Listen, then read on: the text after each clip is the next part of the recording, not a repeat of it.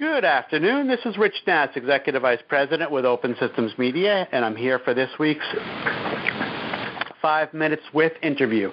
This week, I'm speaking to Scott Hansen, who is the founder and CTO of Ambiq Micro. Good afternoon, Scott. Hi, Rich. Thanks for having me. My pleasure. So we did a podcast a couple of years ago when Ambiq was just starting out, where we talked about your processor technology. Mm-hmm. And the way that I understand it, the real claim to fame is the absolute low power that you guys can achieve.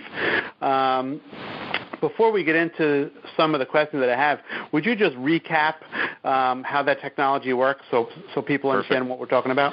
Yeah, so Ambiq is the provider of the world's most energy-efficient chips, and the way we achieve that energy efficiency is by using a design technique called subthreshold operations. So instead of treating our transistors like switches that are either on or off, we never actually turn them on, right? And the way we can enforce that is by never raising the voltage above the turn-on voltage of the transistor. Conventionally, that's viewed as a regime in which a transistor doesn't work, but turns out that a transistor still conducts in this region, admittedly with a lower current level, but that's part of what helps us keep our power numbers down. So on the digital side, this equates to dialing the voltages way down, and on the analog side, it equates to dialing our tail currents way down, often into the picoamp range. So we get tremendous energy savings when we do all of this, but as you might imagine, it creates all sorts of problems for mass manufacturability. Okay, so that was a very good description. Well, when we first talked 2 years ago, I talked to lots of other folks, and a lot of people said, yeah, we're aware of what Ambiq is doing, and we're working on something similar, you know, just stay tuned. And to be honest, I haven't really seen anybody else do what you guys are doing. Is it that hard? Yeah. In fact, it is that hard, and I think we have been, as far as I can tell, the only company out there that's really proven it mass manufacturable. So it's hard.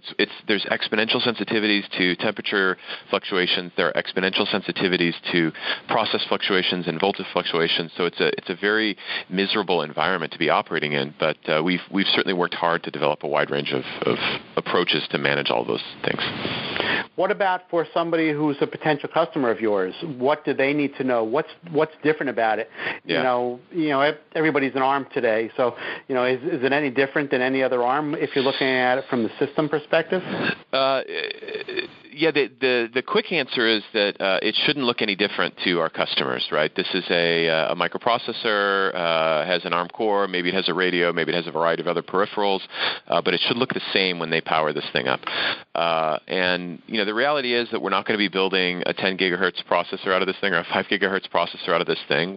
We have performance limits on these processors, and so we have to date lived in the call it 50 megahertz regime. I think you'll see in our some upcoming products some substantial increases in performance there. But you know, one of the main drawbacks is we won't be building multi-gigahertz processors just yet. But again, I think that's something that we'll be able to overcome in the relatively near term. And another thing I'll say is that we've certainly had to work very hard to show our customers that this is reliable. And one of the biggest things that we did is that we partnered with TSMC to develop a near threshold version of their 40 nanometer process, and that was something that we announced last year alongside Huawei, who was our first customer using that particular product. So what's been key is certainly finding good partners, and TSMC has been a very good partner in ensuring that we're a reliable vendor. Okay, I think that might even be the answer to my next question, but what I was going to say is there a lot of concern that there's not a second source to you guys?